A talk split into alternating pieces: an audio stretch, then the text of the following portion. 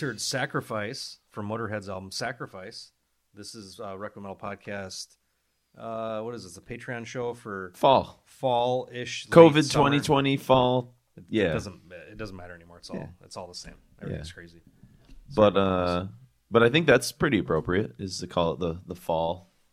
Um The fall of our society. the fall of us. Yeah, there you go. And sacrifice, you know, Lemmy Lemmy would be proud. He would make the sacrifice for Yeah, our society. That's something that we need to worry, concern ourselves more about is sacrifice for common man. Well, it's sort of weird because we, um, I think we meant to do this episode like a long, long time ago because we did the last Patreon show probably early July, and we were talking about the decibel issue that you did, the 1995 issue that you did, um, the kind of big illustration for.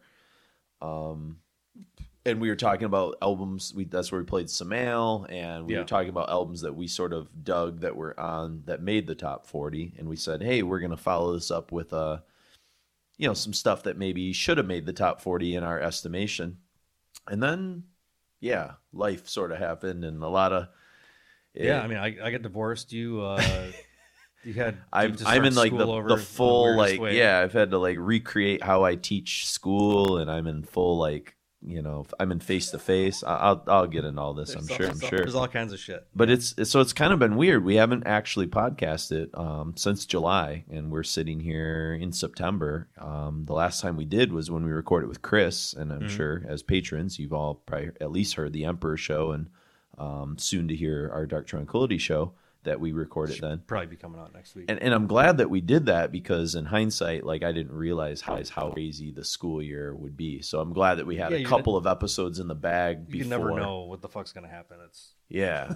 um, but basically, like I don't know. I guess we can kind of catch up with our, our patrons here and kind of tell them what we've sort of been up to. But we we start at first before we kind of dive down that road. Um, you know, with sacrifice, just because we haven't we haven't really done a lot of Motorhead yet. We've talked about in the past doing like a, a overview of Motorhead, or maybe just like certain eras of Motorhead, maybe that first era, like up through It seems like Orgasmatron, or it might even be one of those things where we just do a top five each because sure. I mean, how it what do doesn't you make do? sense to do the whole thing because it's so some of it's so samey. Yeah, for sure. Yeah. Um, and everybody really kind of knows most. Like, do you really need to play? How much stuff do you need to play? from- Overkill, Ace yeah, of Spades, early career, Bomber. like- yeah, It's almost something I'd rather go for like a you know a dark B side sure. It's thing with or it's something. the same approach we've taken with like, like um, Maiden or something. Maiden or Sabbath or, or something Yeah, like that, where we're trying to do some left of center stuff just so we can contribute something to it, you know, that hasn't Yeah. been done before. But uh, you know, we're sticking with the theme of '95 for this kind of long extended part two Patreon episode. Um, so we do appreciate Patreons of the world out there. Um, I know we've added a couple since we did the last episode, so that's pretty pretty awesome. Um, and a shout out to, to Andreas who made a, a really kind donation because he just said we've contributed so much. He's always been our top donor, but he really kind of went above and beyond, and so special shout out for him. Yeah, that's amazing. Um, so, so we much. do appreciate that, and uh, we'll maybe have, just have to re-record a bolt thrower episode just so you can get like more Well, bolt thrower. ten years. Yeah, so yeah. We could probably do. Revisit it and maybe do like B sides or like deeper cut bolt thrower or something like that. I, I can pull out my interview that I did with uh, with Barry. oh yeah, We can do some excerpts, there you go. the real probing questions. Yes, from 1990, whatever the fuck. those guys aren't super talkative either, are they? Or were they back when you guys Uh, did some interviews? No, I mean it was like I probably talked to him for 35 minutes. That's usually what the you know 35 to 40 minutes is usually what those. It used to be set up where they would call you, with, Mhm. you know, pre-internet stuff. So or you'd call them and then you get your phone bill reimbursed, which. Trying to convince my parents that was going to happen, they're like, uh, "This is a lot of money." Well, I You just talk to Sweden remember- here for Hang on, this, this might create some sound on the Patreon style, but I'm I'm, tr- I'm I need to see Mark's uh, beautiful eyes. I can't. Ooh, I'm yeah. like looking through like the the mic stand. It's like messing my vision up. But no, um, I know like Chris and Albert from Decibel have talked about like you know the the bolt thrower guys kind of being sometimes a little bit flaky. Um, trying to put together Hall of Fames with them or, or other things, and they just seem kind of like not all of them, but at least some of them seem to kind of like be inconsistent with interviews or inconsistent with like, Well, following up stuff. Carl. Carl will always he'll talk to anybody. Okay. he's he's a good talker, but uh, like Barry usually did. I don't know if if I've ever seen like a Jo Bench or uh, Gavin. or uh, yeah, Gavin Ward. I don't think I've ever seen. yeah. Um, now, what's his nuts that I, I can't? I, uh, Andy Whale. Mhm. He's been doing stuff for the Darkened band, Okay. and for like Memoriam, he'll do uh, interviews. But back And in is the day, it? he It's really who's it? Memoriam's just Carl and Andy. Carl, Andy. Um, what's his nuts that used to be in Benediction? That I Okay, can't think of but just name. those two from Bolt Thrower, Yeah. correct? Yeah, yeah. Yeah. Okay. Um, and then I saw Kiddie Kearns is um, was like his last the, his 2020 birthday like remembrance thing. There's some photos up on the Bolt Thrower website, Oh yeah, and everybody looks so fucking old. yeah, Nobody's dyeing their hair anymore, so like like Barry's completely white. He just looks like an old man. sure. It's like those pictures that just came out with Ozzy, like where he's stopped dyeing his hair and he's got like the ponytail and it's like silver fox kind of going on No, I a didn't, little I bit. that, but It was kind of floating around that everybody's like, "Whoa."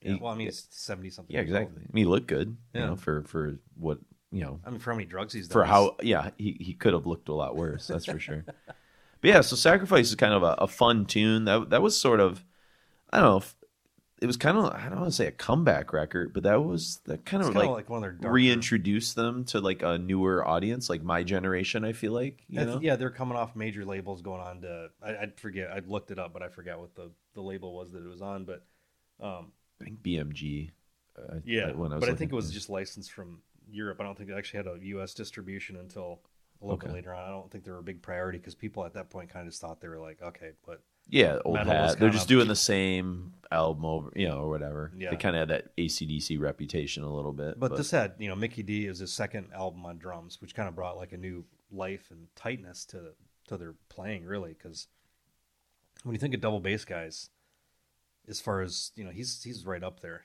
I Mhm. think for uh, at least you know early thrashy, like you know the King Diamond stuff he was doing was always Yeah, like the the energy level that he brought to like say like Abigail, like some of the Yeah. stuff like Mansion in the Darkness, like the it's almost like he's ahead of the song yeah in a cool way. yeah. Like so he's like especially kinda, his, his weird cymbal stuff that he's Yeah. doing too. It's like he he really adds like fills out the sound like to a kind of amazing way. But I guess they were touring with um with King Diamond and Oh, really? and Lemmy. Oh, was, that's where was, they- was like, hey, you need to join the band. because Philthy was kind of not doing very. He was you know lots of drugs and not really Sure. playing very well. And Mikkey's like a fucking he's like human metronome kind of hmm kind of shit. He's he's amazing to see live. So, um, yeah. So that that was like the, int- the I guess most interesting part of the record. But it's still it's like a pretty I think the title track w- Yeah. which we played is like he- one of the heavier Motorhead songs of like the last kinda couple lean into decades. The, the Yeah. heaviness, I think, more so than you know the the like more than the rock and roll or the speed metal aspect. Yeah. It seems like the guitar is a little more down tuned and it's trying to sound a little more modern. You know, Yeah, I don't know, and that's kind of a theme of 1995 in a way. Is like you know a lot of bands that you know were both on the Decibel Countdown and weren't that were kind of searching for identities. You know, 95 is you know both a peak year in a lot of ways with certain things like you know Slaughter of the Soul and, and Draconian and, and stuff that was sort of happening, but there were a lot of bands that were kind of wandering through the wilderness at this point. You Yeah. know. Um, I'm looking at the list that I kind of made of, of some of the records that came out that year, and like you have stuff like Sodom, Masquerade, and Blood. Um, you had the second fight record, which you know the first fight's actually pretty awesome, but that second one was kind of a little aimless and, and didn't really sort of hold up. Ozzy Osbourne, Ozzmosis, he's kind of just like playing kind of radio friendly stuff. It wasn't really didn't have any But Perry teeth anymore. on that. Yeah, Perry good. Mason's on there. You know, it's a fine song. Yeah. You know, but there was no like even like No More Tears had the title track, which had some like an epic quality to it, and I just feel like that, that was kind of lacking. Well, like I mean, Perry Mason's a good song, but all I just thought of Raymond Burr. I was like, how is this fucking cool? yeah, exactly. exactly. And Yeah, I realized it's like a it was a novel series. I didn't Yeah. realize that was even a thing. I thought it was just a like why he just got drunk and he oh Perry Mason's on television. I'll Yeah, yeah, think those are great, that. yeah. but it was catchy. You know, whatever Yeah, whoever did yeah. the production for his his vocal hooks in that chorus. You know, Mhm. Was was that a Zakk album, too? Oh yeah, I think it's been Zakk since no more. Well, since No Prayer for the Dying. Yeah. So Okay. I don't know if Zakk's still No Prayer there. for the dying. No more tears. No, not No Prayer for the Dying. Uh, what the fuck's the record right before No More Tears? Um, oh shit, it's the one after Ultimate Sin. God dang it! I'm not good with late. I know I'm trying. It was discography. is released in '88. It had like uh, cra- what the cover Crazy looked like? Babies. He's sitting on the throne. It had Crazy Babies. That's the first Zakk one, and Zakk's quite young on that record. Okay. Um, yeah, that's gonna bug bug me quite a bit. But yeah, so that's what I was thinking. I don't know why I thought No Prayer for the Dying because that's another weird record that kind of. I've actually listened to that a lot lately. Did you really? Yeah. Is, does it hold up? It's. I mean, no. It's just I haven't heard those songs as much as all the other songs. No rest for the wicked. So that's no Okay. prayer for the night. No, re- okay, similar. At least I'm not completely like. What was was there a single where he's like it's like a silhouette of Ozzy with a bunch of eyeballs on him? um, Is that off Ozzmosis? that that's Ozzmosis. Okay. Yep, yep. No, uh, no rest had Miracle Man, um, Crazy Babies, which I you remember that song, right? Crazy babies, da da da da da dee, da na na na na na. It, I mean, it's like Sounds like an Alice Cooper. yeah, kind of like something like that. But it had actually two really cool songs: uh, "Bloodbath in Paradise" and "Fire in the Sky." song. Okay. And I think "Fire in the Sky" I think was what the movie was based off of too, like alien invasion, kind of X Files y stuff, wasn't that? That was an abduction thing, wasn't it? Yeah, it was like an alien Yeah. abduction kind of Yeah. thing. Yep. It's also So- an episode of the first series of Transformers. Whoops! I just hit play on "Tattooed Dancer," Ooh. which is not a great song on uh, "No Rest for the Wicked," but No, if you want to see the first um, Fire in the Sky is the first appearance of uh, Skyfire in Transformers, the original series. oh, If anybody cares about that. uh, well, Not not remember one Patreon films, show we but- talked about uh, your GI Joe poster. So I think every Patreon show we need to talk about children's toys in some capacity. Yeah, like those are the things that, that stick stick Yeah. with me. So Well, and we've been, you know, Mark and I are kind of talking when you get to like the age that we're at, there's a, a certain like nostalgia kind of thing that really starts to kick in. Um, I I'm way down the rabbit hole. I finished Cobra Kai, and Mark just kind of started Cobra Kai, and without talking to each other. yeah, it was kind of interesting. We just you know got together. Like I said, we haven't we we've talked and texted and things like that, but um, after the last time we kind of hung out,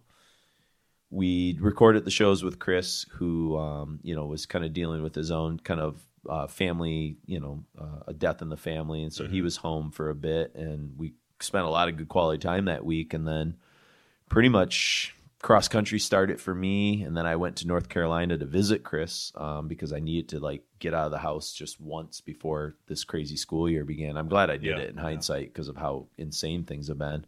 Yeah, I was just trying to get my pow like house yeah you were you were sort of dealing with your you know restarting your kind of life post divorce and um you know and then like basically what you know for for people that are interested and maybe our patreons are because we like to ramble on about stuff but um from my angle basically what our school is doing is we're teaching like three hours a day face to face but we also have virtual kids so like one quarter of our kids are virtual so i was kind of telling mark like not invisible kids like Metallica. not yeah, not the invisible kid. Yeah, uh, that would be bad.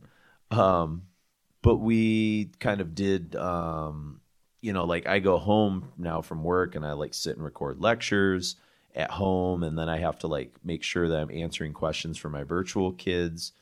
And I'm just exhausted, like every day. Like I haven't done the countdown for like two weeks, uh, the history of heavy metal countdown. I'll probably, I think I'm starting to find my groove because I just finished week three.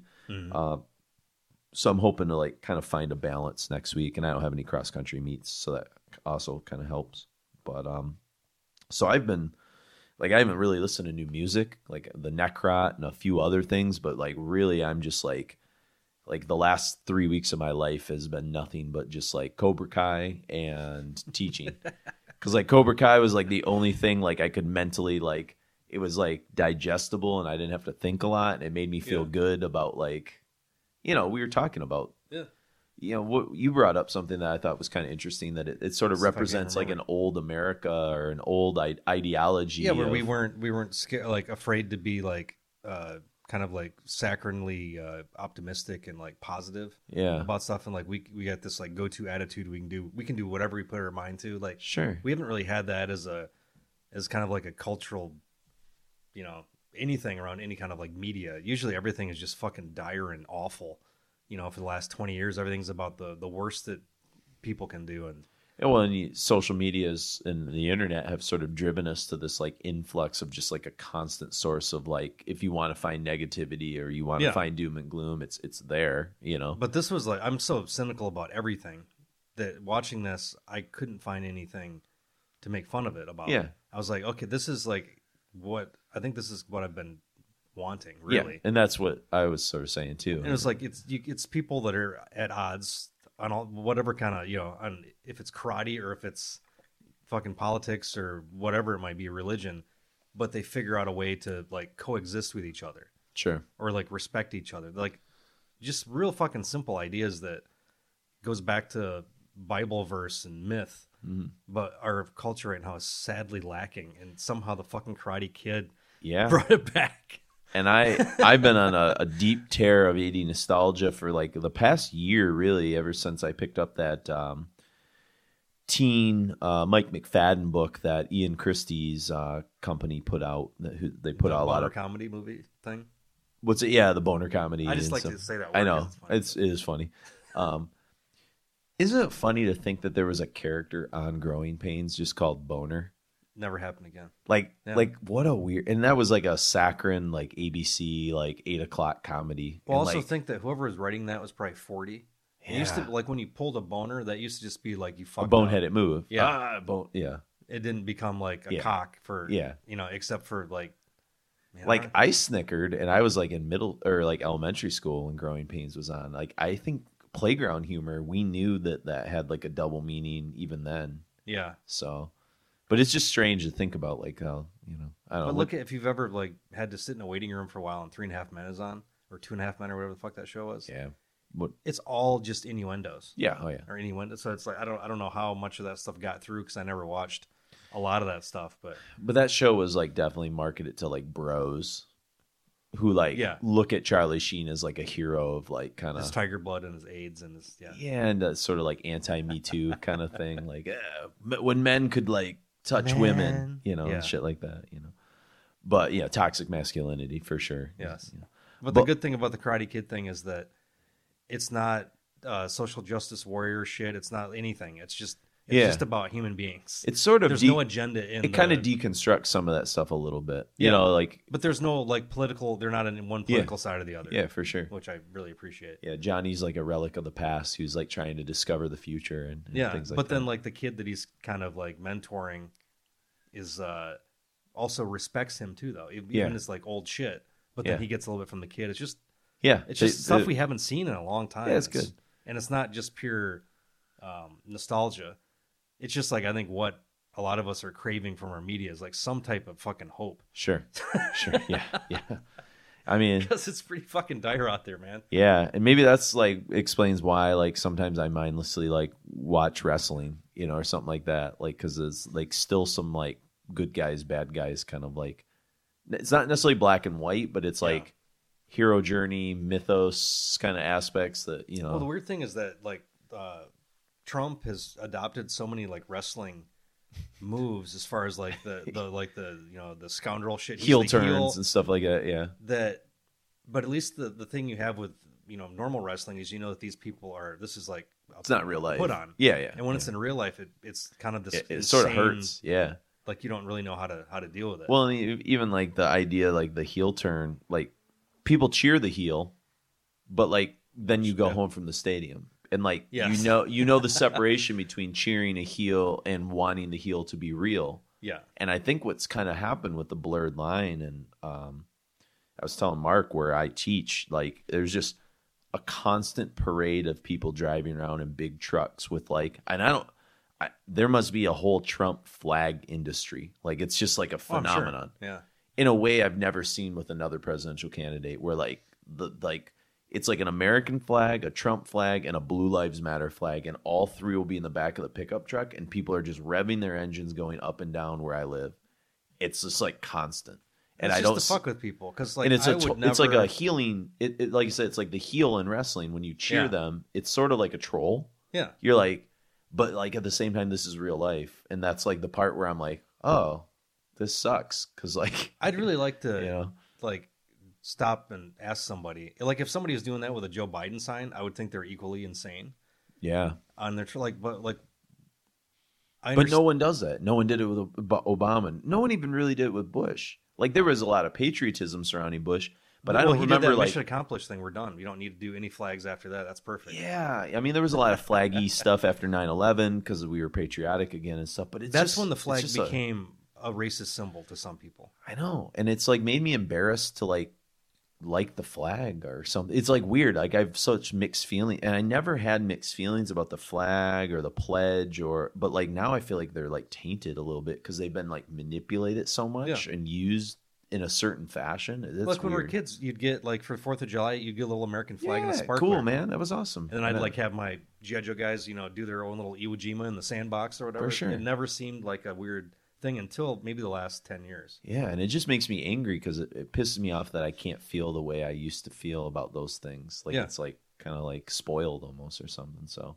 but yeah. Anyways, I don't want to get into Trump land, but So definitely. everybody send Yeah. send Jason flags. yeah, exactly. Yeah, He wants flag Yeah, flag yeah. shorts, flag yeah, shirts, exactly. flag that's, hats. that's all I want.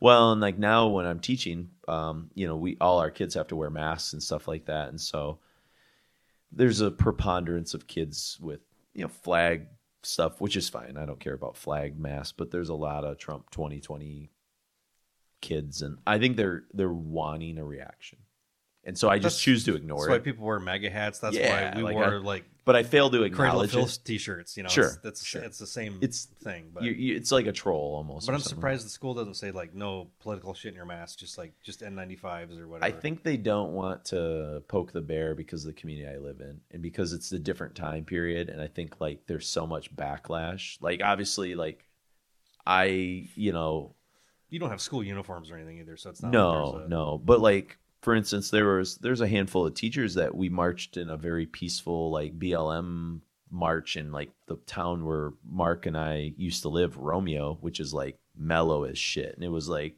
peaceful. The cops were marching with us. Fine. Some really cool speeches Yeah. but like they found out that some teachers were part of that and so apparently there's a running mythos that um that they put on social media that there are several teachers uh in the in the school that are part of a terrorist organization and support antifa just because we like marched for equality and like listened to speeches from like 10 year old children that didn't want like racism in their schools Well, you immediately became terrorists and uh, you know Antifa. you have to understand where a lot of these people are getting their information. I know. I know. It's the the, It's the filter. So You should get just start wearing uh, shirts that just say like uh, George Soros on them and see what see people yeah, say. exactly. People lose their minds. So. but yeah, we, I was telling Mark he's got to check out the Social Dilemma. I just showed it to my my um, class, my global studies class, and it's kind of about all the algorithms and just the kind of bubbles and just sort of like how like pervasive like what's you know stuff that you you know Patreons who are listening this it's it's stuff everyone knows but it just kind of puts all the puzzle pieces together in a really interesting way and kind of lays out the case for why we should just fucking chuck our phones pretty much you know abandon Facebook. yeah it's just not and, and really everything you know because it's all built on i don't know crazy shit Well, the um, God, what was I just? I was talking about something yesterday that was uh, completely innocuous. With an app opened, that I have supposedly the, you know, microphone and camera Yeah, yeah. disabled to. Uh, I think it was Instagram. I was just talking about some product, and sure enough, twenty minutes later, it popped up as my suggested ad. yeah I was like, "You got to be fucking kidding me!" yep i mean that's i'm so used to that now that i don't even kind of question it or anything I mean, I went through a phase where I wouldn't go through the the fucking body detectors at the airport. I would request a uh, a pat down, pat down just out of pure, you know, just because like, why the fuck can't I? yeah If I'm gonna have this option, I don't want to go through the goddamn thing. Like, you, they won't let you use magnetometers around it. So obviously, there's something wrong with this. yeah yeah Like these poor fucking bastards that are next to it every day, and their testicles are turning into cancer. Sure. Who, fucking knows? But and there's i mean there is something like kind of dystopian about all of this you Yeah. know that we're we're just sort of part and of I, it I think every, as much as you know, everybody's got the right to do whatever the fuck they want in America. So if you want to not, you want to bitch about wearing a mask, fine. But if it's in certain instances, like you need to pick your battles. sure I think on a lot of this shit. But I also believe, like in the social contract, too, this idea that we all do have to make some sacrifice for like society to kind of function. I think for you know? mutual respect, yeah, I think so. But like, I don't think. Usually, it's uh, I've seen it at least around here. It's more nobody says shit to me about anything, but because I walk my dog every day outside, I don't wear a mask. I'm not anywhere near Yeah. anybody. Um, but if I go into a store, I put it on for the social contract. I'm going to Yeah. bitch about it. Like people that go into a store and scream and yell because it's like if it's if they're all government run stores, Sure, but these are individual people that own the fucking store, and if it says wear a mask, respect them and wear a fucking mask. You're not going to go into a church and start screaming during the service, Yeah. or like, "I want the wine. Give me the wine from the like." There's social contracts here for things. Yep. So, And yeah. what's frustrating for me is like I look at the situation I'm in where if people had been less that way, say you know four, five, six months ago, would I be in a situation now in school? I don't know. It's hard to say. I, I think that the the economics of this whole thing are, are so great that we're gonna this is gonna go for a while. Yeah. People are making too much money off the shit. Hmm. As far as I'm concerned. Yeah. If you look at like, what the states would get for confirmed cases too, uh, it's kind of insane. Like one hundred fifty thousand dollars per confirmed case, and there's just so everything is so fucking corrupt in the world in general that I don't believe anything at this point, except heavy metal and friendship. There you go. Heavy metal and friendship, which brings us back to 1995. So Oh, yes, what a year, man! Yeah. There's no Yeah. coronavirus. And, Yeah, exactly. Uh, you know, I mean, that was even ten years after uh, Karate Kid, so we're kind of halfway between Cobra Kai and and, and you know Ka- Karate Kid. yeah. in I was on, I was on, on my way to living in Pennsylvania at this point. Yeah, yeah. I was. Uh, I've talked about. I think in the other Patreon show, and well, even Dark Tranquillity show, the Mhm. gallery that we recorded with Chris. That um, because that was the '95 record. You know, that was just like a peak peak year for me in terms of like my knowledge of the underground and the above ground. It was you Yeah. know kind of a perfect coalescence of some things. Um, Some rec- before our lives were. So yeah, yeah. I mean, I thought my life was complicated because I was dealing with high school drama and t- trying to date girls, and you know, f- best friends moving away to West Virginia, and you know, like I felt like the weight of the world on my shoulders. But like in hindsight, it was a pretty sweet deal I had. You know, yeah, yeah, So- yeah. Fucking until I was thirty, I was like, man, just golden. God, yeah. I tell kids, I said, never leave college.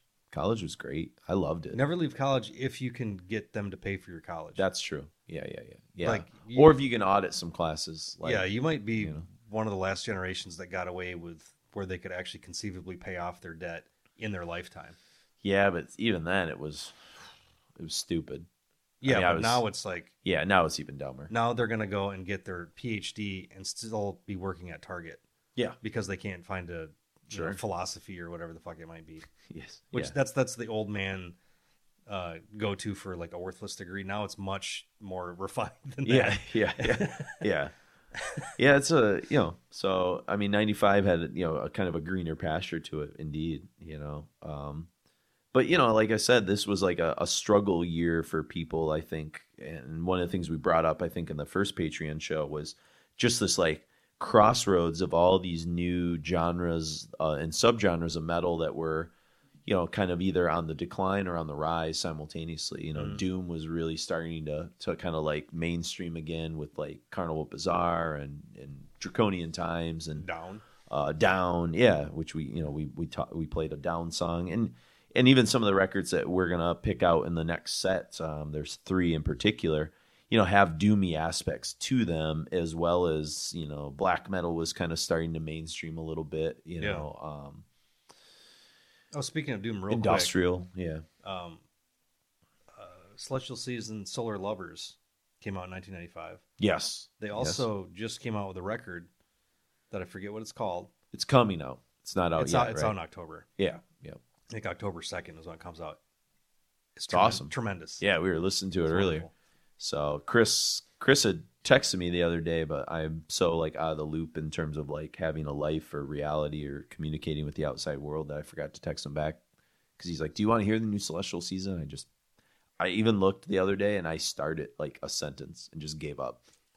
Like that's honestly like I, I told a lot of those. I told Mark I passed out at like nine, nine o'clock the other night, which is like super early for me. I just came home.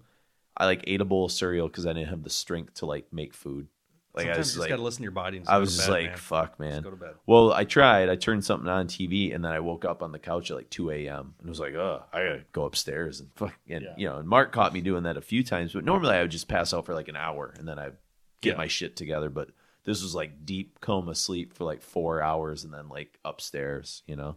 So I just I don't have a prep right now. I'm coaching like you know the mask, taking temperatures. It's just like it's logistics 101. I'm wiping desks in between every hour. saying earlier, it's like you got a brand new job. Yeah, I'm like a janitor and like a fucking health person and a teacher. else. Yeah, like, Yeah. I'm just doing all these, and I'm like doing virtual lessons, like where I'm recording myself at home, and and it used to be too. And this is the other thing, like, and Mark knows, having lived with me in terms of lifestyle and stuff.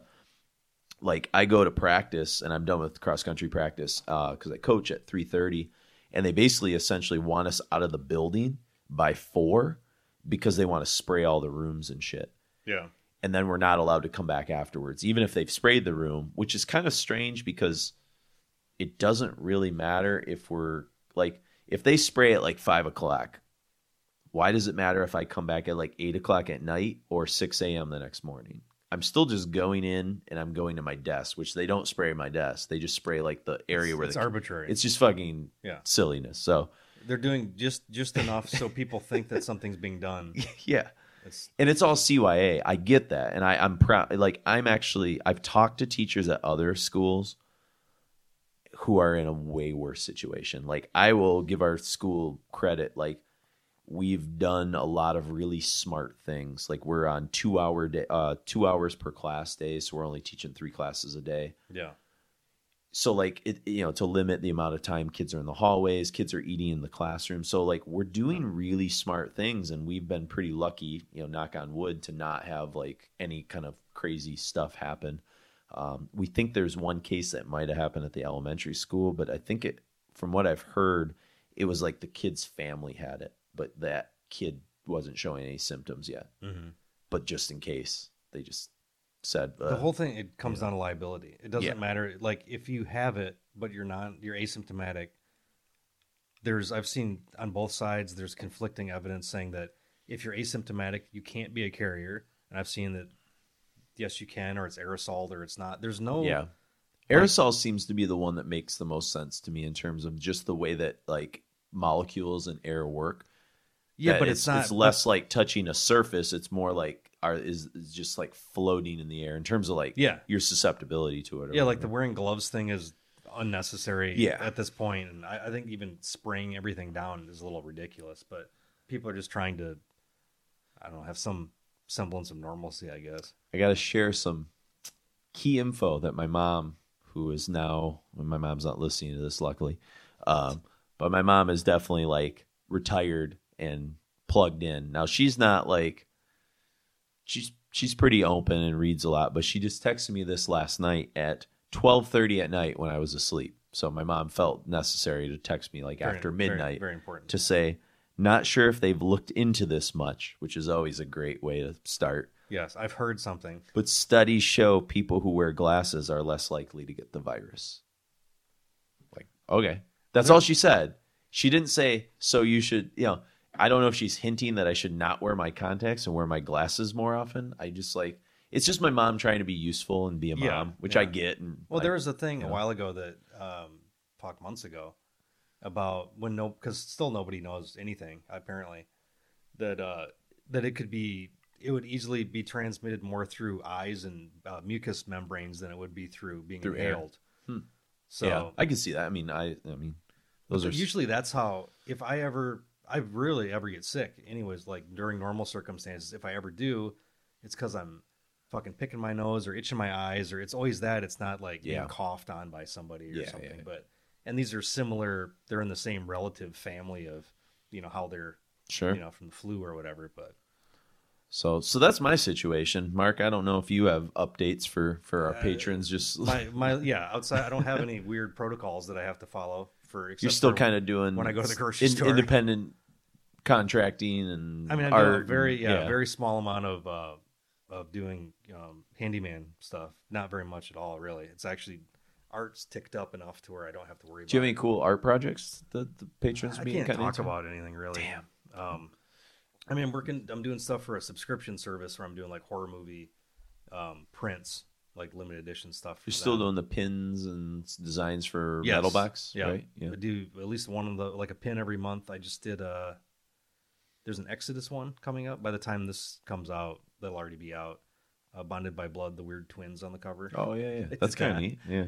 Um, I'm doing a tribute T-shirt that I can talk about at some other later point. Okay, it's cool. That's all I I'm, can I'm say. pretty stoked about it. and I think our patron fans, based on the, what they like and what we've done, w- would be way way into it. So yeah, if it um, once it comes out, I'm gonna get a hold of them and see if they can maybe order some extra copies. I think we can move a fair amount of those. I, I've had a lot of people ask me about it that Yeah. we showed, so um, that'd be cool. Um, what else am I doing? Just same old, you know, Decibel every month. Uh, worked on some stuff for a documentary about uh, Aquarius Records, which is a San Francisco based oh yeah, kind of long term uh, record label who's they're big in like the punk scene Yep. in the early seventies. Um, so I did a bunch of stuff for the documentary, like interstitials and doing some animated stuff and a bunch of fucking drew a bunch of maps of San Francisco, which is a very challenging process. Yeah. But, um, yeah, lots of lots of good stuff. nice, Yeah. nice. So yeah, so we just wanted to kind of check in, and uh, you know, this is a Patreon show where we're kind of lax. We obviously just kind of went on uh, many, Yeah. many tangents. Well, we do on, on most of the shows too, but Yeah. yeah, that's good. We can go like even a little more personal because I think people that are, you know, that are actual, you know, subscribed to Patreon are interested in us as human beings and Sure. not just us talking about metal all the Sure. time. So Yeah. And uh, just for people that were kind of keeping abreast of, of my journey through film, uh, by the end of the quarantine, which was the weekend before school started, I made it to 240 movies that I watched. Um, yeah, yeah. So I've probably made thirty, yeah, maybe. I just there was a day, there were a couple days there where I had nothing to do, and I would start at noon, and I would take breaks, and my goal was to see if I get six in in one day. It was it was Did- impressive. Did you get tired though? Like just get sleepy by watching movies? Or Uh, you know, I I would. It depends. Yeah, because if I I could get real, even if I'm wide the fuck awake and I sit down to watch a movie, depending on what my mood is, yeah, I can just. I couldn't do that every day, but it was just like there were a couple days where like I it was almost like a goal. Like I'm feeling it. Like I'm feeling like I haven't watched a movie in four days because I was Yeah. busy doing something. Like I got to make up for lost time. Let's fucking let's do it. You know. If you got a mission too, because I the hardest thing is finding something I really give a shit enough to watch.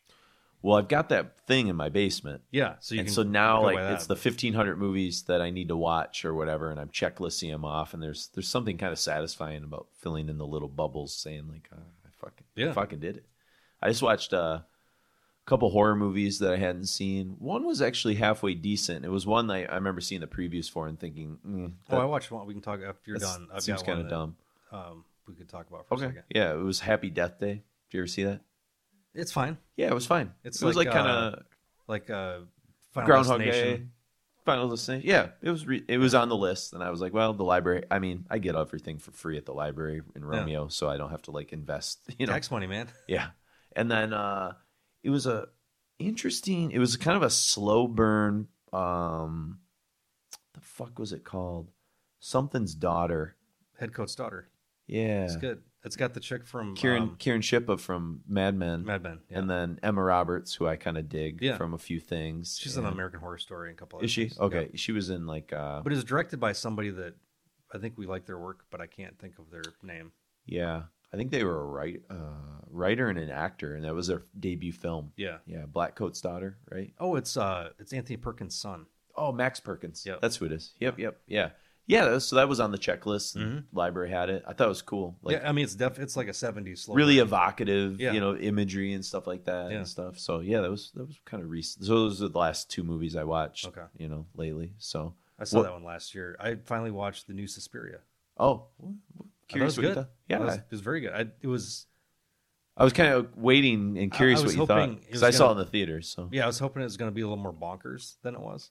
The end's a little bonkers. Yeah, It kind of builds so pretty I liked all the like a grand Guignol finale of of blood and just insanity. But yeah, and like the you know the backdrop of you know what was happening in Germany at the time and stuff was interesting. It wasn't crucial to the to the story. yeah, it was a little like if they had cut a few of those parts, it probably would have been okay. But but it, it moved know. along. It was for how long it was. I I just smoked a little weed and watched it, so it was I was pretty engaged, and I like what um It was interesting to see all the weird role, like what the fuck was Tilda? Swinton doing like the old man. and yeah, that was that really- especially like when he was naked. yeah, kind of messed with me. And I was like, wow, like the makeup was incredible in it. Dakota, uh, what's Dakota Johnson. Johnson was fantastic.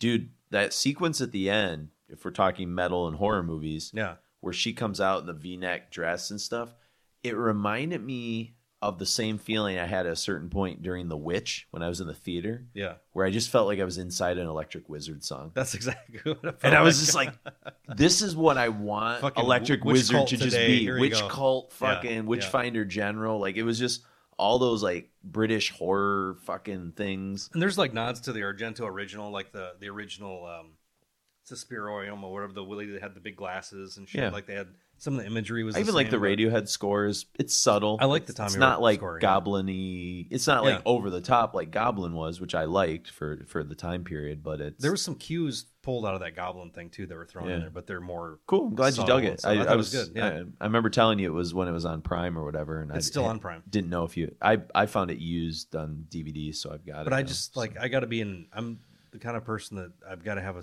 very specific. Like I got to be in the mood to watch certain stuff, yeah. and if I've, if I'm not in that mood, I can't even start it. And But I'm I was totally in that. I was like, okay, this is. I think I'm I'm ready to go for it. I think that's kind of sometimes how we are with music I'm not with everything. Yeah. is that like I will make it a mission that I need to like know something and Mhm. even if I'm not in the mood for it like I'll just be like I need to understand this record so I'm just going to like do it yeah. and like I can I you know I'll like make a recommendation to you and you'll kind of be like eh. I gotta wait when, till I'm when I get there yeah I'll get there when See, I that- get there That's my. you I've know? made my entire life that way. Yeah, and that's fine. I fine. don't. I don't have a job per se. but that's why I think we that we work so well on the podcast because we have Yes. completely different approaches you Yeah, know? yeah. I'm like driven to know like I want to know everything that I can know in some weird fucking history both, way or something. we both I have don't that know. like insatiable knowledge to understand shit that we feel that's is Yeah. important. But you'll sit and But- listen to like Obsidian, like Th- Fifty-seven times. which is awesome because like I don't have the time to do that. So like one of us has to do that, Yeah. the deep dive, whereas I'm to go the broad dive. You know, or like something yeah, that. like uh, a couple days ago, I, I listened to the entire Dark Tranquillity discography, yeah, uh, including the like the the new record, and I which is coming out pre- what next month? I think. I think it comes out in October. October, which yeah. is, it's it's good. Yeah, Um, but I never paid much attention to the later on, like the post Weird Void stuff, and Yeah, the Atoma. Chris was telling us to check out Yeah. Atoma when he was down. I was like, oh, that's, that's I was just something. I was just in that mood where it all Yeah. fucking worked again. But I love having those. It doesn't happen often, but to be able to do those deep dives, like an entire, you know, a band that's been around for thirty years, listen to all their records in a row. But I was I was just had it going on Spotify as I was doing art, Sure. so it was just constantly kind of. Well, I know you think I'm kind of crazy because I like driving as much as I do. You know, like I've suggested driving out to like you know beer and metal fest because I because I don't mind that drive. Yeah, But like when I drove to and from North Carolina to visit Chris, who's down there now, like that was some prime. That was what I, that was probably what you get when you get a day where you can like you're sitting in, at your desk doing artwork and you can really. yeah. There's no. You just got what you got to work on and just listen to It whatever the fuck you want. I Yeah. listened to the first seven Alice Cooper records all in a row.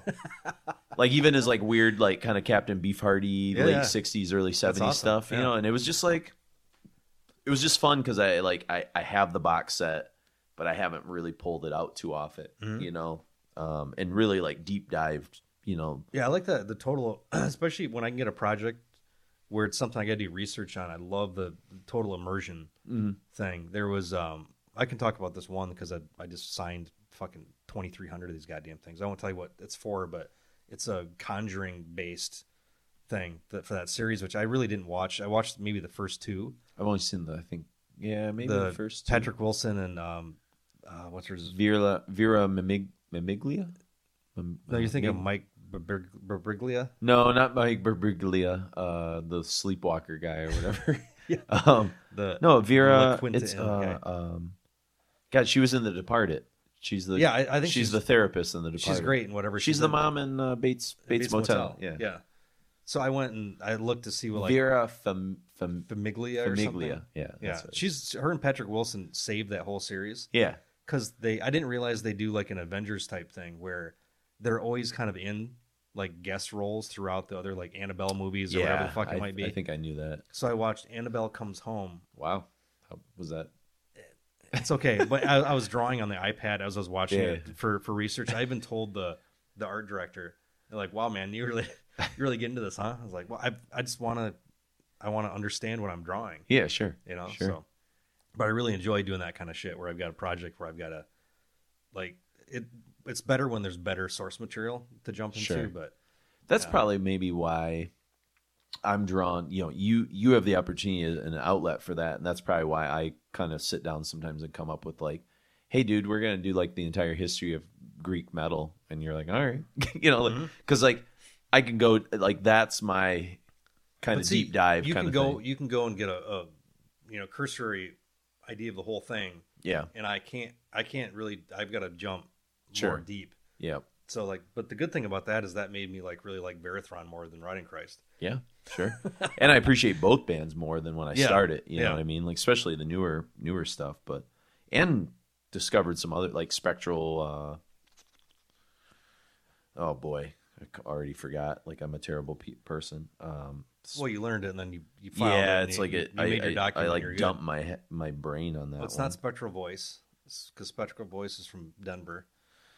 Uh, no, it was the band that had like you really dug them too. They Yeah. kind of had some Opethy kind of vibes and stuff like that. I'm looking. I actually have my Greek notes in front of me, but I don't know where they're at. But um, but yeah, it was it was kind of oh, and uh, Eutherea. That was cool to like Yeah. kind of find those guys out. Macabre Omen, uh, Spectral Lore. That's what Spectral. Lore. Yeah, yeah, those guys are good. but um, yeah. So back to 1995. Oh yeah, Yeah, that's what we're doing here. So, some other things that came out that year, because basically what we wanted to kind of talk about is, um, you know, Decibel did a fantastic job. I think we felt pretty good about most of the albums around there. I think there's a few things out of the genres that we don't pay as much attention to that, like, I think we kind of say, like, oh, I think there is a group of people out there that really, really love, like, integrity. And that's cool. They Or seem to really guy or yeah, like you know, and I like that Dead Guy record probably more than Integrity, but like I get that that matters to a certain trajectory of like the history of hardcore, metalcore, blah blah blah. You know, yeah. so like would I replace that with something? Probably on a personal level, sure, but I get why it's there. I'm not like I don't look at that list of forty and be like, God, like that's awful. I can't No, believe there, like there's that a lot stuff of stuff I didn't think would make it that did, like the you know Celestial Season, Yeah, which I I think it's one of those bands that a lot of people just made fun of it because it was the same as a T brand. sure. Well, we did an episode on Celestial Season, so hopefully- But uh, but yeah, like even like the newest. Uh, I don't know if you've got a new Decibel. yeah, I just got it like two days ago. But so I just noticed kind of leaped. Albert put his like the the new Celestial Seasons It's on, on his list. Sweet. It's like okay, good. There you go. Yeah. So, Yeah, so I mean, like when we talk about some records that you know, in in a moment, um, well, in a moment, probably thirty minutes from now, you know, like let's be honest, you know, um, you know, we're talking about like things that maybe we, if we could find a way to rotate them in, and we probably sub them out with you know the integrities or dead guys or, or some of that kind of stuff, um, because of like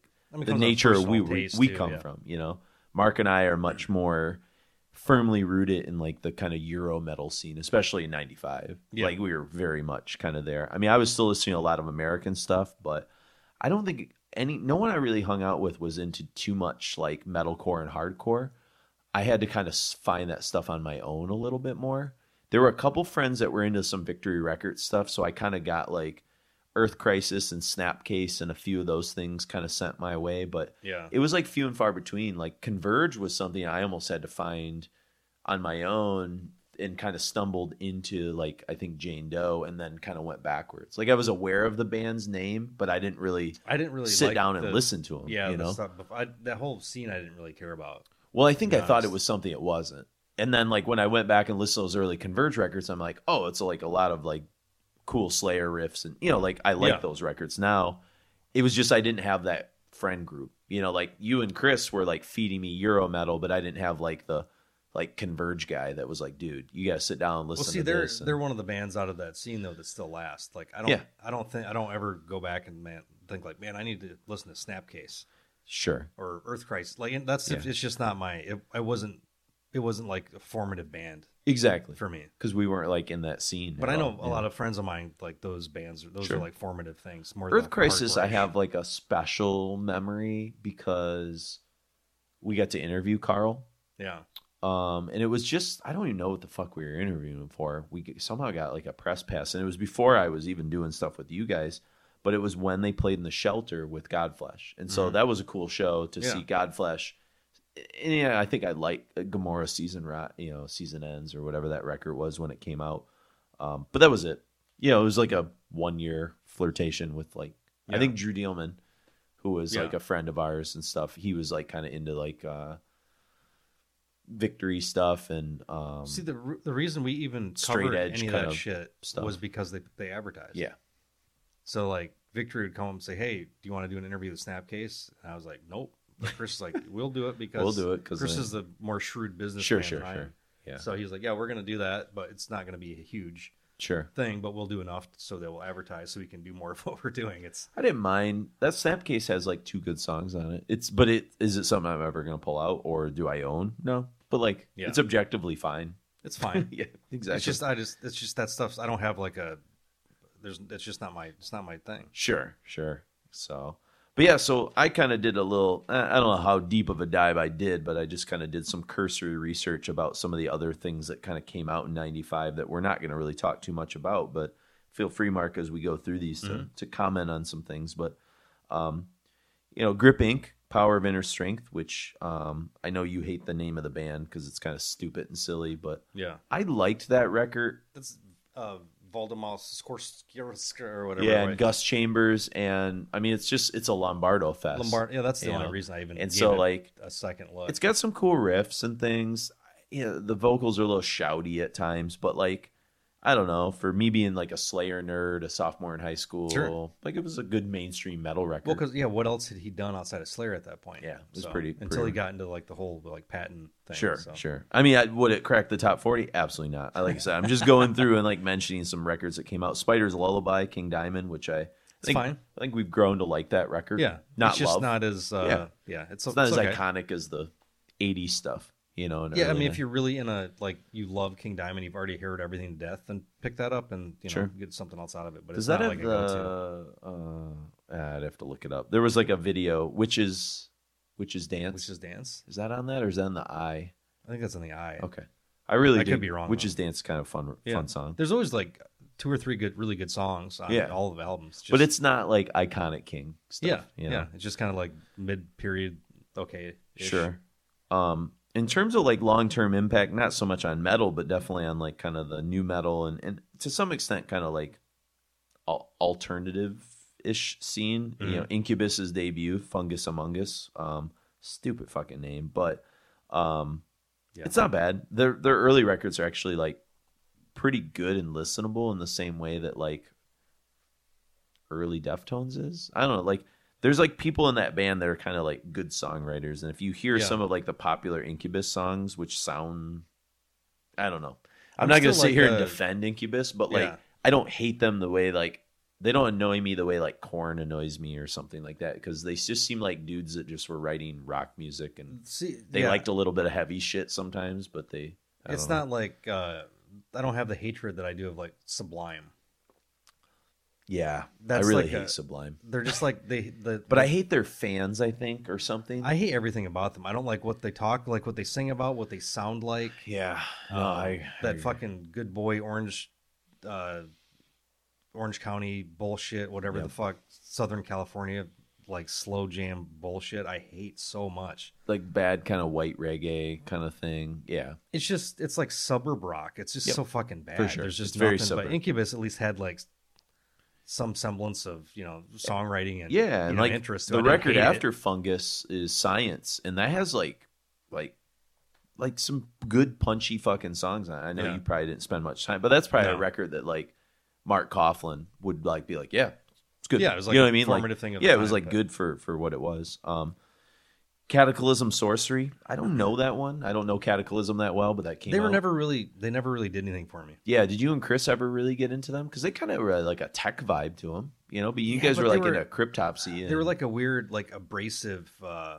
they're a little too harsh, maybe at times for what not your in a good way. sensibilities were. not in a good way. It was just like it just wasn't interesting to me. Do you think that's a band? I, I I don't know. That's why I'm just kind of teasing the idea.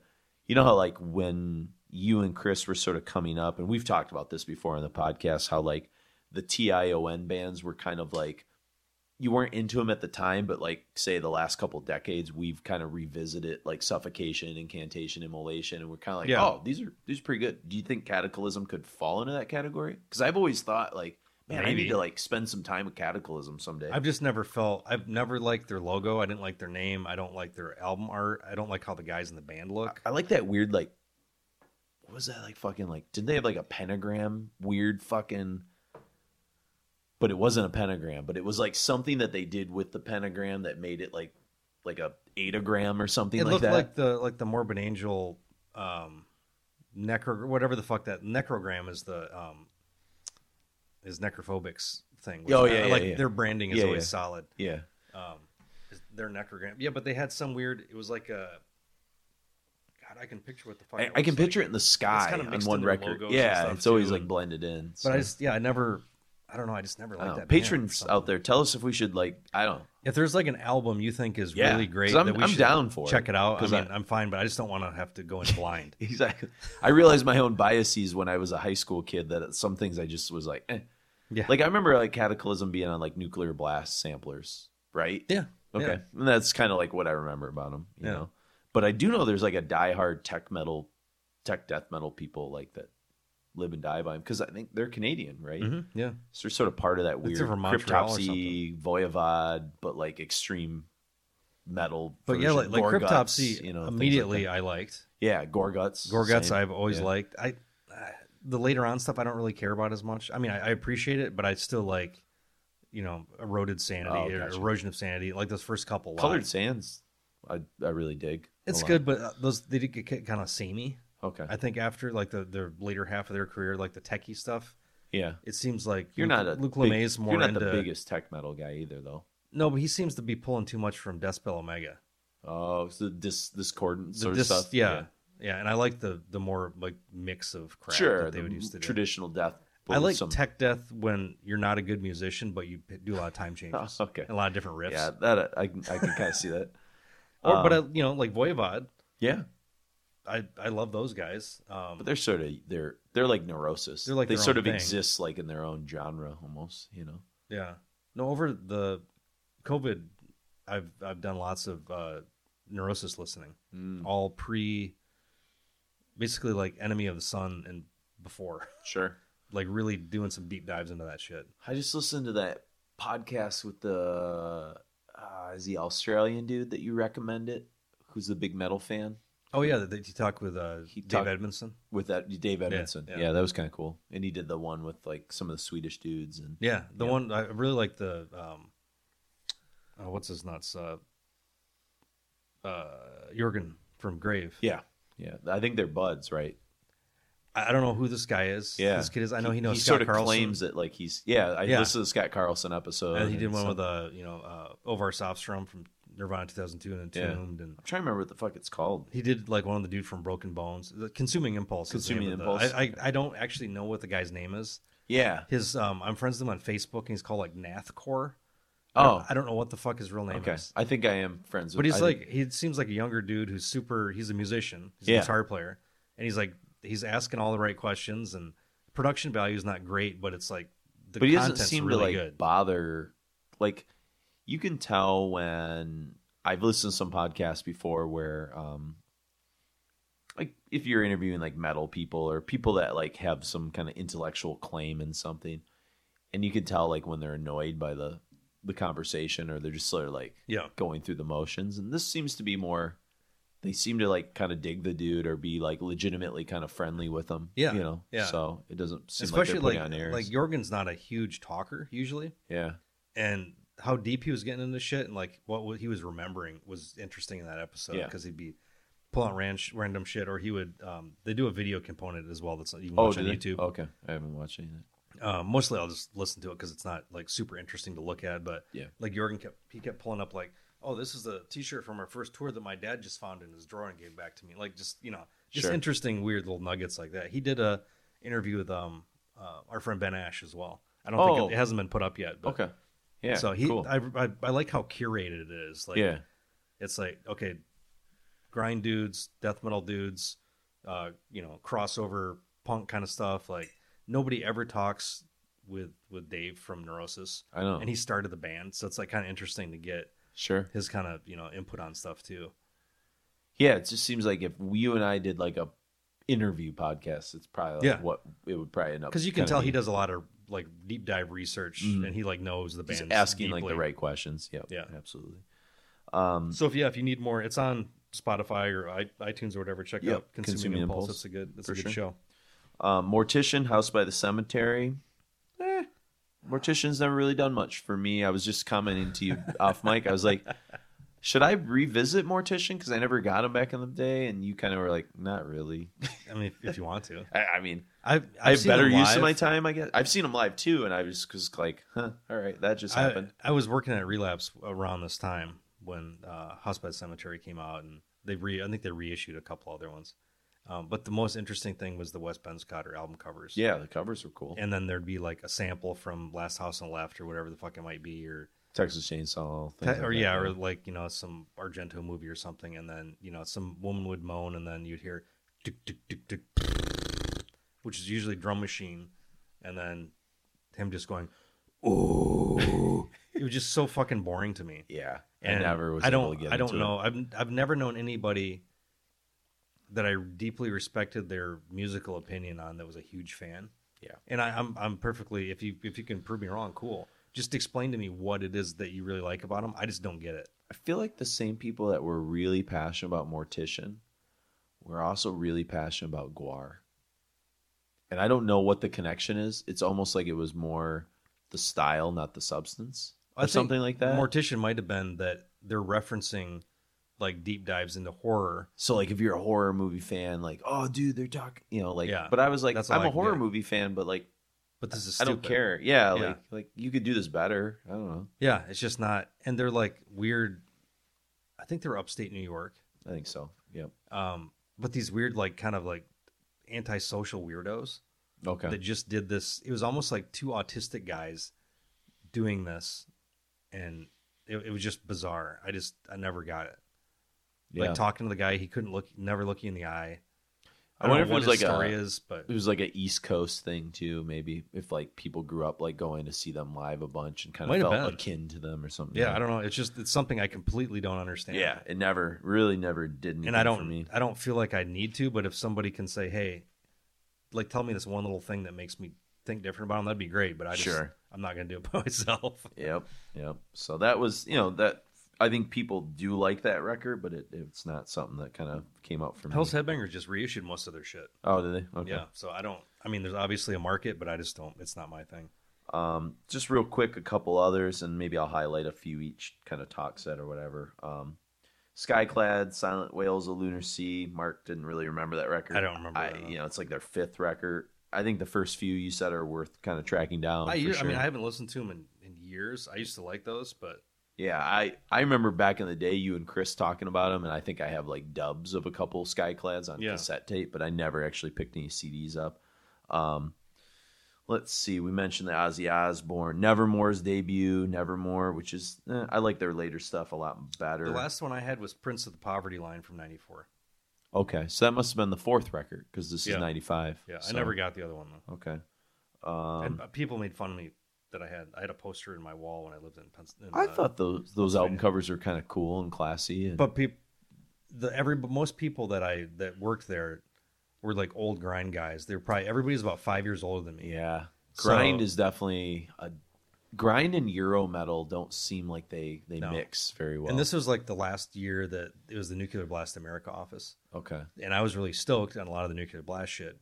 Not so much the old relapse kind of grind Yeah, stuff. I mean, I liked a lot of the like the you know phobia and drop dead and that kind of shit, but um, but just like I didn't care about. you weren't into Benümb? Nope, I wasn't into them. I wasn't into. uh Why not? Fuck, what was some of the other like Nightstick? Oh uh, yeah. Exit Thirteen. Yeah. Um, a lot of it just it just didn't do anything for me. A lot of that Yeah. shit. Uh, I remember. I, I feel. I wish you had been there to experience it. And I know I brought it up in other podcasts, but the But no. the second metal fest that I went to, '98, which Mm-hmm. you you weren't at that one. Uh, Grindcore and I. One of the reasons, you know, he was he was the Grindcore fan more than I was a little bit, and that's Yeah. where he kind of got his name.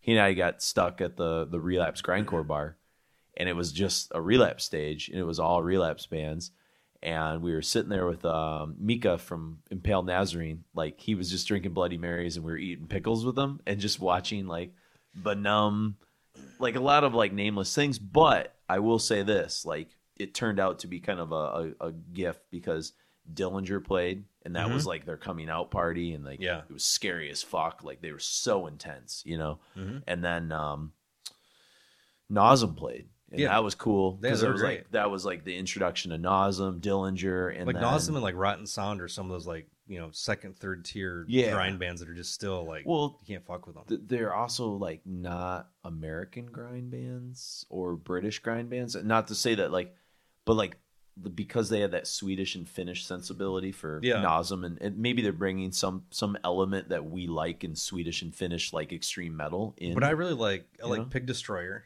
yeah, and I like them. I do like some, but I'm and saying Brutal like Truth and like Yep. but there's not that many like the sensibilities of the American like I don't really care about like dying fetus or if you've even called That's them more like, death- I don't even know uh, what the fuck they are but oh, it's not. Oh, what the fuck do you call it?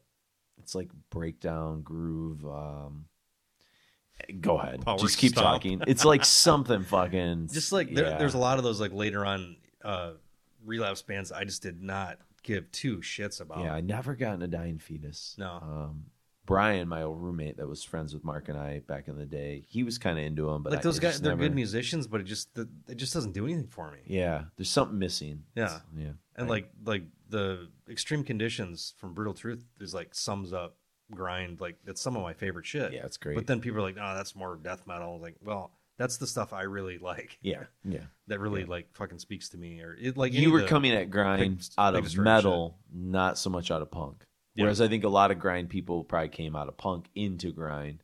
So it just depends See, on really which, like which door you're coming too. in. But I Well, don't. so- I don't like the. But did you back then, or did you rediscover a lot of that hardcore punk in, No, I was- in your I- later years? into the like in the early 90s that's when i went back and got into discharge Okay, and all gotcha. that shit so that was like like the crusty stuff was what i really sure. liked Yeah, yeah. um but that stuff didn't the other shit didn't like didn't speak to me at all Yeah, I got you. And that's, I, I remember Chris was so, that me and chris are polar opposites on a lot of shit Chris was really down on grind at first when Yeah. I started hanging out with him. So it set me on. I didn't discover a lot of grind until a little bit later because I kind of had like a negative impulse towards it. yeah So that's why sitting at that grind bar in a weird way, watching Dillinger and, and stuff, I was like, maybe I like some brutal truth. I think might even played at that Mhm. grind bar or whatever. But like, I don't know. That was like cool because I think if Chris had been there, he probably would have been like, eh, let's go. You know, well and so that- you got to hang and out that's fine. Mika a little bit too He's Yeah, a it was- funny dude Mika man. was pretty funny, and that's fine. But it was like cool to know that did, like, they, did impaled play yeah, they did, They- but they didn't play on the grind stage. They played like the night before. we should do a show about them That'd be interesting. I, I, i really like uh uh what the fuck tsunami finland parakella but also uh Tol Cormpt Norz Norz Norz the first record okay, I do like that because it's so fucking it's not what anybody else sounds like is black metal it's Yeah. too it's like grindcore black metal sure it's different. yeah And the Su- Suomi is got uh, Taneli on it. yeah From- well so does Tolscon he was Oh, he, he was, was in sentenced and in, Yeah. impaled Okay. I didn't realize he was on all those early yeah impaled. this first like t- like three or four I think Okay. Yeah. I mean, because that's like I don't nobody ever talks about those that's be something to be like a good deep dive into like the first up until I think like end with tsunami Finland Perkele would be Mhm. good because I think I have like three impaleds, so I just don't know how much I've spent.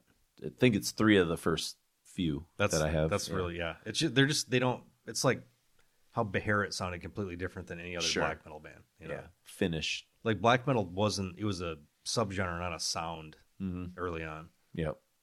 Yep. Well, let's let's talk about some of the stuff we do think maybe should go on there, and then we can come back and maybe highlight a couple of the other records that came out in '95. So these are three that I think the, both Mark and I would agree have a pretty good fighting chance. Um, so the first thing we're going to like start with runners up Yeah, yeah, Yeah. Like this could be 41 or this could slot in at 38 instead of something else. these or- are all good sidebar potential For sure, for sure. Um, so we got Wolfheart for Moonspell. Mhm. So tell me kind of like how, I mean, Chris recommended this to me, but what, were you pretty like into it the first time you heard it? You were kind of, Oh, yeah. What was your thought? I mean up until irreligious their first three records were fucking great yeah. So you're talking the Under the Moonspell, Under the Moonspell. EP, EP on uh, Adipocere? yes I think it was think so. Adipocere. Yeah. and then Wolfheart, and then Irreligious. I go one. I I do like some of Sin Pecado, but it's like it's kind of like uh, what's the Tiamat record after Wildhoney? Deeper kind of slumber. That's kind of what I equate. Yeah. It's like if you're in the mood for that, It's, it's, fine. cool. Yeah, it's not, but it's bad- not like like It doesn't those- blow my mind like Wolfheart did or something. Those Yeah. those are super popular with people that weren't diehard metal people as well, sure. 'Cause Yeah, I could play that around my girlfriends in high school and they didn't hate it. or even like know? the like the you know the crowd of people we hung out with. It was like mostly um, you know music people, skater dudes. Uh, But there were some goth girls that kind of hung out with you guys that like, not I won't say like pure goth, but they definitely dabbled in in some. I mean, it was like as well. ev- like yeah, everybody liked you know Bauhaus and shit like that at the Joy time as well. Division and- yeah.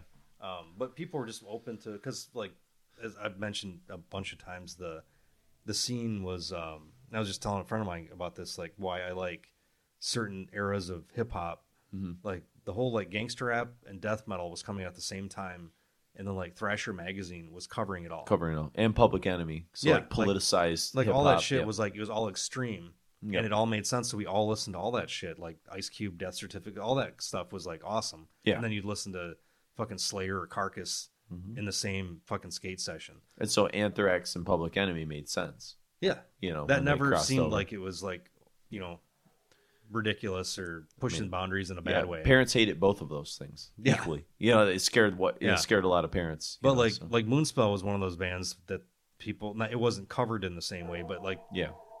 Whoa. wow there's the uh, Outside and obnoxious neighbor Detroit dogs. Hamtramck. yeah, yeah welcome shut the fuck up Wow. Um, but yeah, it got a lot of a lot of play in our you know various apartments. Yeah, and Wolfheart, like the from the moment I heard it, like it had you know Danzig aspects to it. It had um, it's hard to know kind of exactly what I was kind of sensing from it, but you know a little bit of little bit of Danzig, but also like definitely European in a sense. Um, and I remember I bought this on the same day that I bought Type O Negative. Yeah, that's the other thing. Yeah, but uh, Slaughter of the Soul. So I bought these same day at the record store as a sophomore. Very, very, very different. Yeah, but like you know, both like on labels that I was starting to trust quite a bit, Mhm. Earache and, and Century Media. it was But, also interesting that there wasn't a ton of Spanish bands, it's Portuguese. Portuguese. Yeah, so yeah. that whole like kind of area was like Yeah. we didn't really.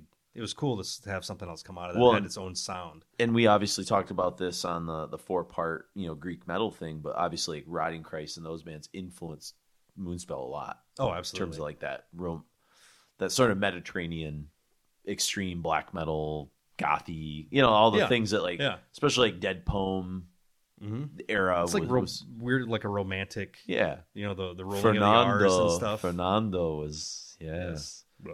And I've seen yeah, vampiric for sure.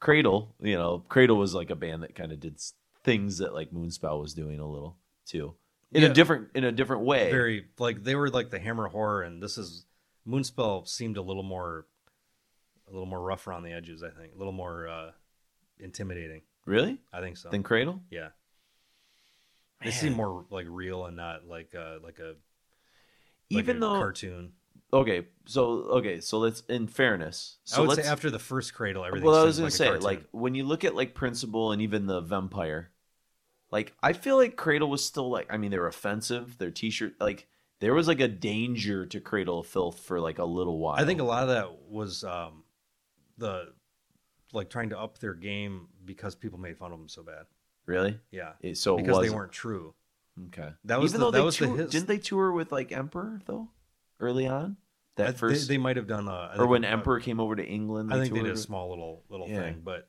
I think a- as it went on, as far as the the Were they on fans the were hit list? concerned, they after Principle it, they were kind of lame.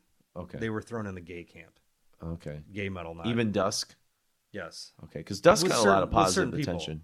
and I, I like their stuff up until I'm okay up for through records. like uh, Midian, you know. yeah, yeah, Yeah. It's it's enjoyable shit. I don't Yeah. ever go back and listen to it really that much, but um, but yeah, it does. It they didn't have the same type of. Uh, you know, I guess street cred to certain people, at least in mid Michigan, whatever that says to you. Sure. that, Yeah, that yeah. Moonspell did. Yeah. Moonspell was like a diff. They're coming at it from a different angle that was more interesting. to interesting. I guess I've never thought of like either of those. I mean, there's similarities between the two bands, but um, yeah, I don't know. Yeah, that's a interesting And like go, looking back at it now, I appreciate more what Cradle of Filth is. Nobody was doing hammer horror, like gothic metal in that way. Like with they were like really black smart. metal overtones. Yeah, that was, yeah, was like a smart catchy branding thing that they Yeah. did.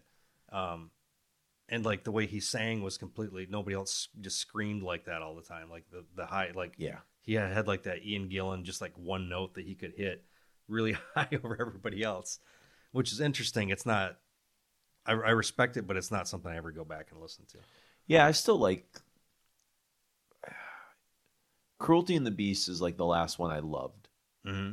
and so it's like those first three full lengths and then the ep the vampire ep and then like there's some choice cuts after that here and Sure. there but like i was way i was pretty into it because that was another band like you said moonspell that i could uh, girls like cradle of filth maybe it was the romantic thing that was sort of going on underneath it or the horror The movie aspect or, undertone, yeah. yeah something but um so i don't know like girls weren't that i was hanging out with didn't give a shit about like emperor mayhem but like cradle they were like oh okay there's some parts of this that i kind of like you know? Yeah, I, I don't know if I maybe I was like I was lucky that I was had like a lot of the girls that hung like not that I dated, but that I hung out with that were kind of in our friend group. well like blythe and amber and Yeah, they, they they were- seem to be open-minded to stuff Well, they were as interested in the shit as we were. They would Yeah. like go after and find stuff on their own. So it was like it never seemed like a there was never like a delineation of of sex until we started seeing like metal fests where yeah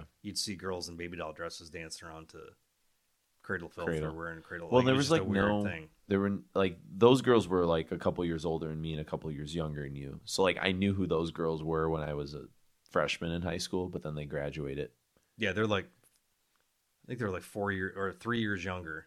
than you and two years older than So me they're like you Yeah. know freshmen or juniors, and we were seniors or Yeah, something. yeah. So like, there were no girls in my grade that were into any of this shit, unless I like turned them on to it, and then even then, it was just like a toleration. Like they would, Well, the weird thing, it was only like like three to four yeah, girls that they were all friends. yeah. Before that, yeah. so it was like it was a weird. Once that friend group graduated, like it was like, well, Yeah, like The that- well's it dry. just didn't happen again. Yeah. Like I don't know if there was other, like after you know me and Chris, if there was you know outside of like you, who else was like carrying the torch for like the- death for metal for dudes? extreme metal. Yeah. Yeah. Well, there was uh, there was Doug and um, Andrew, who used to shop at New Moon all the time. Yeah, Uh, but th- those guys weren't. Um, they liked it, but they weren't.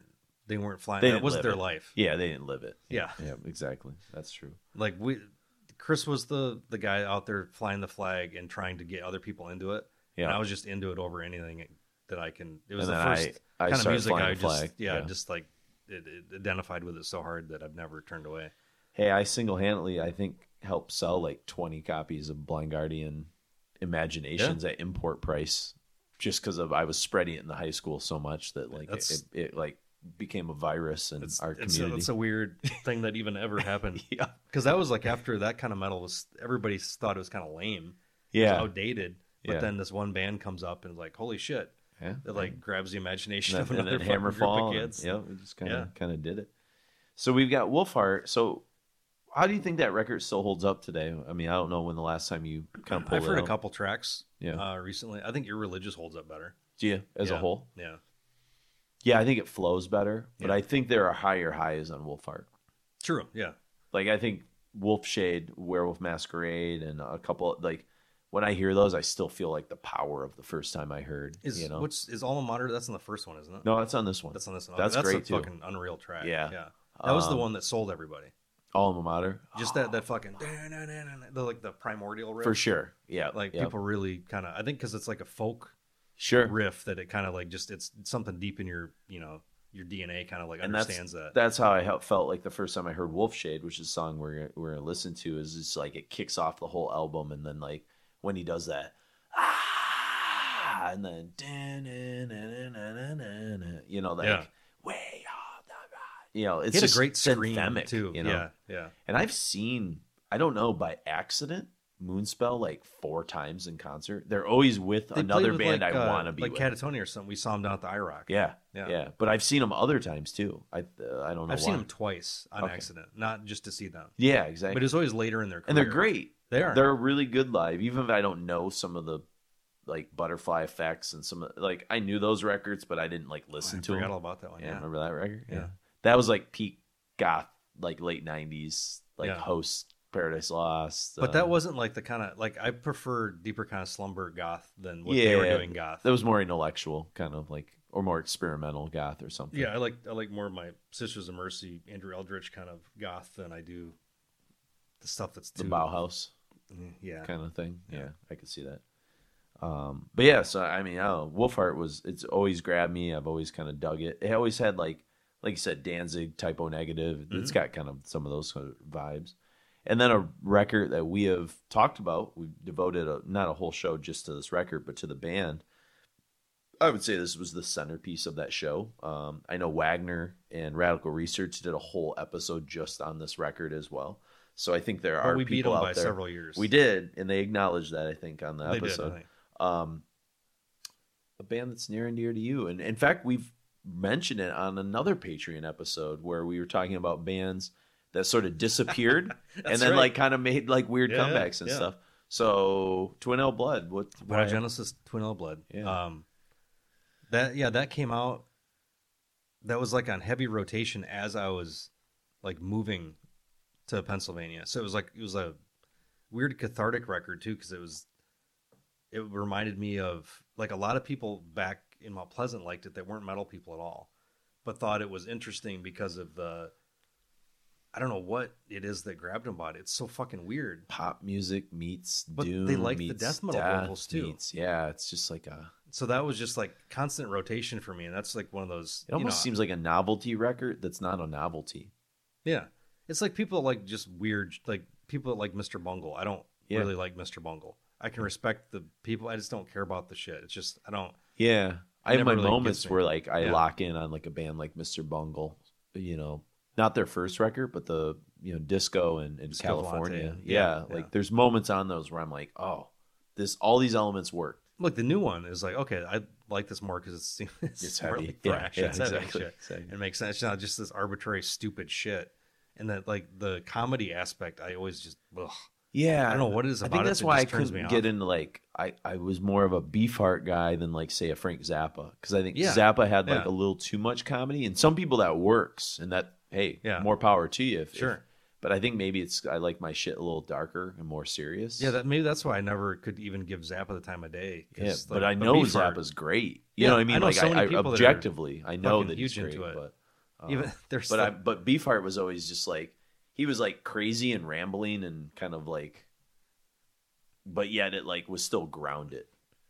If that there- makes sense. Yeah, there's something. Just that it wasn't. um There might have been like some humorous aspects to certain. I mean, the Trout, more Ma- like- Trout Mask replica does not. It's not like scary, but it's not overtly funny. No. or, or, or like Not especially when you're singing Dachau blues, you know, and Yeah, shit like that. Like there was like a yeah. darkness, and I, I think Zappa had that too.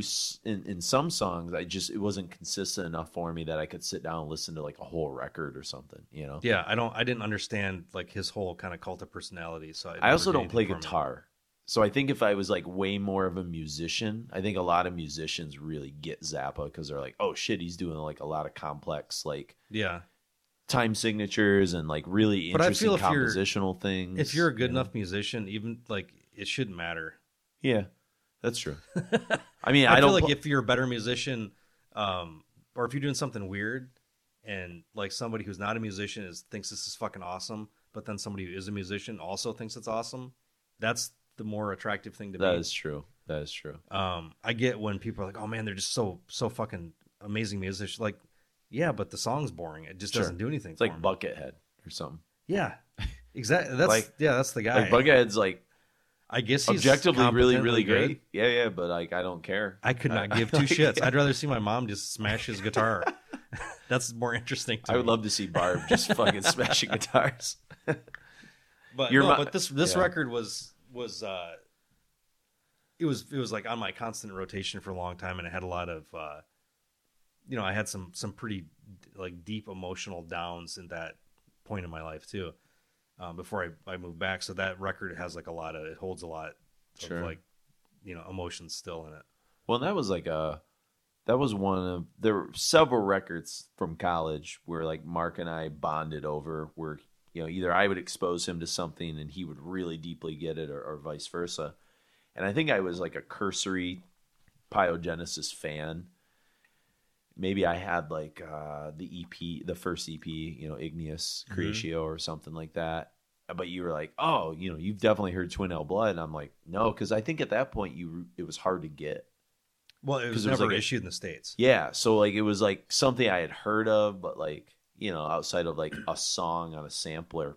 Yeah, that's the only way it was actually over Yeah. here because they didn't relapse hated the record and they refused to put it out as a Nuclear Blast America release. Gotcha. That's interesting. Yeah. that they hated it that much. But they liked the previous ones. They, you know, they dug like the Waves of Erotasia and stuff because it was it, it was like Doom, it was classic Sure. Doom shit. It's but just this was too weird, yeah. and it wasn't it wasn't weird in the way they liked weird. I was gonna say Relapse had a weird streak, but Yeah. this was the this wrong was kind too. of weird. This is German weird, Yeah. and that's a special kind of weird that only you know, like German sexuality as far as like kinks are concerned, yeah, and, Shiza porn and yeah. weird German music is like it's beyond like there's It's like another, Scorpion cover album covers. There's not another. there's not another country that I can think of that has weirder sexual kinks as like a stereotype. Speaking of Suspiria, Yeah. and like all the weird, Yeah. weird shit going on. Like Rammstein, yeah, like Yeah. like they they've got that's a, a thing. a certain thing. Like they're very into order and making nicely calibrated machines, Yeah, but they also like to stick dildos in their butts and Why- light them on fire. And why not? They're into Hey. all kinds of human experience. If you're, if it makes you happy, you yeah, know? yeah. You're not hurting anybody. Um, it's, it's cool. Is that, is that a Melissa Etheridge song? If it makes you happy, I can't. It remember. is. Yeah, there you go. is, So yeah. there you go. Rammstein, Melissa Come to her window, and if it makes you happy, Yes, yeah, yes. those are the, the big ones. Um, but yeah, so it was cool for you to sit down and, and show me Twinaleblood because it kind of blew my mind because it was like, in a weird way, Twinaleblood is sort of like how my brain works. Like Yeah, people that Yeah. know me know that like yeah, I'm a metalhead, but I I listen to like as I'm sure most of people do, but I think I I surprise people with the, my tastes, and so like. Yeah. This record kind of was just like a all across the board, and I was like, "Oh, this is per- this is perfect." and it know? comes across like emotionally honest. I Mhm. think too, which is it's it's It's like a their novelty other, record I don't think without their other novelty. records Yeah. have. Yeah. Like the their one their subsequent records have not come across as emotionally honest as this one did. Yeah, like there's moments, you know, like I feel I feel what I feel on Twinaleblood ironically when they do like uh Toto Africa on Mono. Mm-hmm. You know, and I mean that song's taken on like a whole like mythos in like the last decade, you know. But they did that like I mean in like 2000 when or something. when no one cared. Yeah. Yeah, that the Yeah. Toto was kind of dead in the water. You know, now Yeah. Weezer's covering it, and it, it sort of has found a, a different lifeblood to it, um, or whatever. But but yeah, so I'm coming. Why uh, why pick that song? We've played a lot of other songs in, in previous things, but just the uh, the weird mix of sexual innuendo, Mhm. um, kind of across the. You're getting a little bit of everything as far as like you get some actual like death metal vocals in it. You get some of the doom shit. Sure, You get more. It's, it's kind of like a good cross section of what they were capable at that gotcha. point in time. I think. Gotcha. Cool. So, um, and then we'll we'll play a third song, but we'll talk about that when we kind of come back because that's uh, another one that I think we we both would agree is a pretty strong, significant record for its time, and in terms of especially what it did for the band, moving them into a different direction. But so we've got uh, Moonspell, Wolfshade, a werewolf masquerade from Wolfheart. Then we've got I'm Coming from Twinaleblood from Pyrogenesis, and then we'll end with Anathema's Sunset of Age from Silent Enigma.